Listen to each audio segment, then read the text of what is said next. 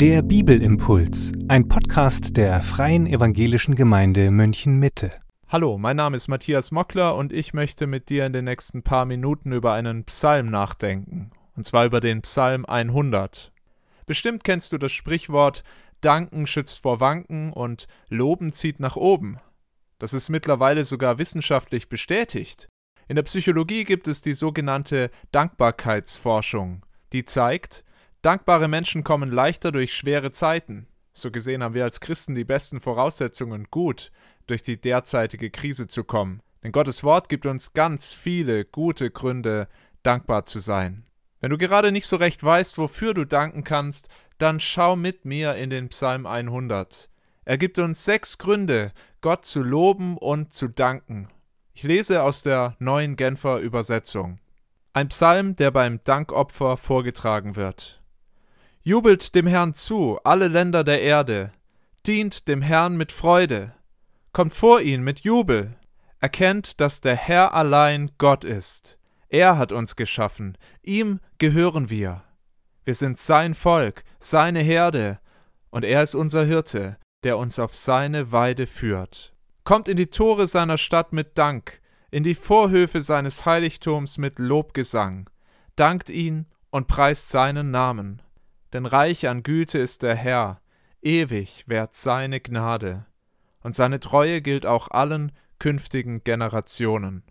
Dieser Psalm kann trübe Gedanken echt vertreiben, oder? So positiv, so auf unseren großen und guten Gott fokussiert. Leider sind uns die Melodien zu diesen Liedern nicht überliefert, aber ich könnte mir für diesen Psalm etwas in die Richtung Oh Happy Day vorstellen. Das Lied ist kurz, aber so fröhlich und hoffnungsvoll. Der Psalm hat zwei Strophen. Sie beginnen jeweils mit einem Aufruf zum Lobpreis, zunächst in den Versen 1 bis 2 und dann im Vers 4. Und am Ende der beiden Strophen folgt jeweils eine Begründung, warum wir Gott loben sollen.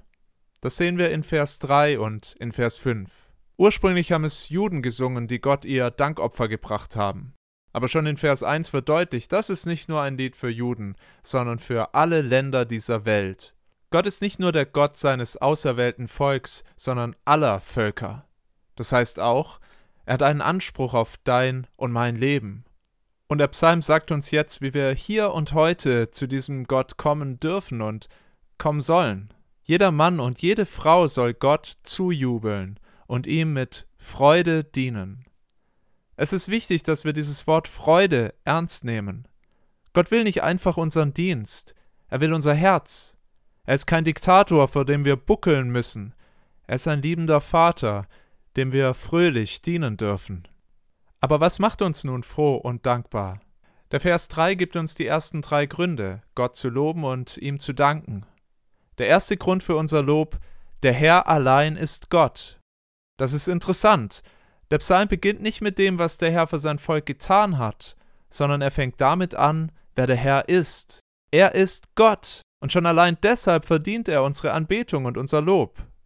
Ich habe Menschen schon schwärmen hören von tollen Autos, gutem Wein, schönen Frauen. Schaffen wir Christen es lauter und mehr als alles andere, unseren großen Gott zu loben, einfach dafür, wer er ist, der Heilige, der Mächtige, der Allwissende, der liebende, der gnädige Gott. Er verdient wirklich unser Lob. Der zweite Grund, Gott zu loben, ebenfalls in Vers 3, Gott ist unser Schöpfer. Er hat uns geschaffen, ihm gehören wir, so heißt es da. Wir sind eben kein Produkt des Zufalls, keine Laune der Natur, wie es in einem Lied heißt. Nein, Gott hat sich uns genial ausgedacht. Unser Körper ist ein Wunderwerk der Erfindergeist von Menschen grandios, die Fähigkeit zu lieben und große Opfer für andere zu bringen erstaunlich. Das sehen wir auch gerade jetzt in diesen Krisentagen. Selbst als gefallene Geschöpfe spiegeln wir noch so viel von unserem Erfinder wider. Dafür sollten wir nicht die Natur und nicht uns selbst loben, sondern Gott. Und wenn wir erkennen, dass wir Gott gehören, dann bekommt unser Leben einen ganz neuen Sinn. Wir leben nicht mehr in erster Linie für uns selbst oder für andere Menschen, sondern mit und für Gott, unseren Schöpfer. So hat er sich das immer vorgestellt. Der dritte Grund, Gott zu loben, nochmal in Vers 3, Gott ist unser Erlöser. Da heißt es, wir sind sein Volk, seine Herde, und er ist unser Hirte, der uns auf seine Weide führt. Diese Worte galten zunächst für das Volk Israel. Die Juden waren das Volk, das Gott sich erwählt hat, verirrte Schafe, die er zu seiner Herde gemacht hat. Im Alten Testament wird das Bild immer wieder aufgegriffen. Aber Jesus gebraucht das Bild im Neuen Testament auch, und er überträgt es auf sich und die Gemeinde. Er sagt, Ich bin der gute Hirte, der gute Hirte lässt sein Leben für die Schafe. Wir alle waren durch die Sünde wie verirrte Schafe, völlig verloren in der Wildnis. Aber Gott kam uns suchen. Jesus Christus, unser guter Hirte, hat sein Leben für uns gelassen, so dass jeder, der an ihn glaubt, auch Teil von Gottes Herde werden darf. Bist du schon sein Schaf? Dann darfst du fröhlich mähen oder Loblieder für ihn singen. In Vers 4 beginnt die zweite Strophe. Hier wird der Einzug in den Tempel beschrieben. Und wieder betont der Psalm, dass wir mit Dank und Lobpreis zu Gott kommen sollen. Dafür müssen wir heute in keinen Tempel mehr gehen. Du kannst ihm, wo du bist, begegnen.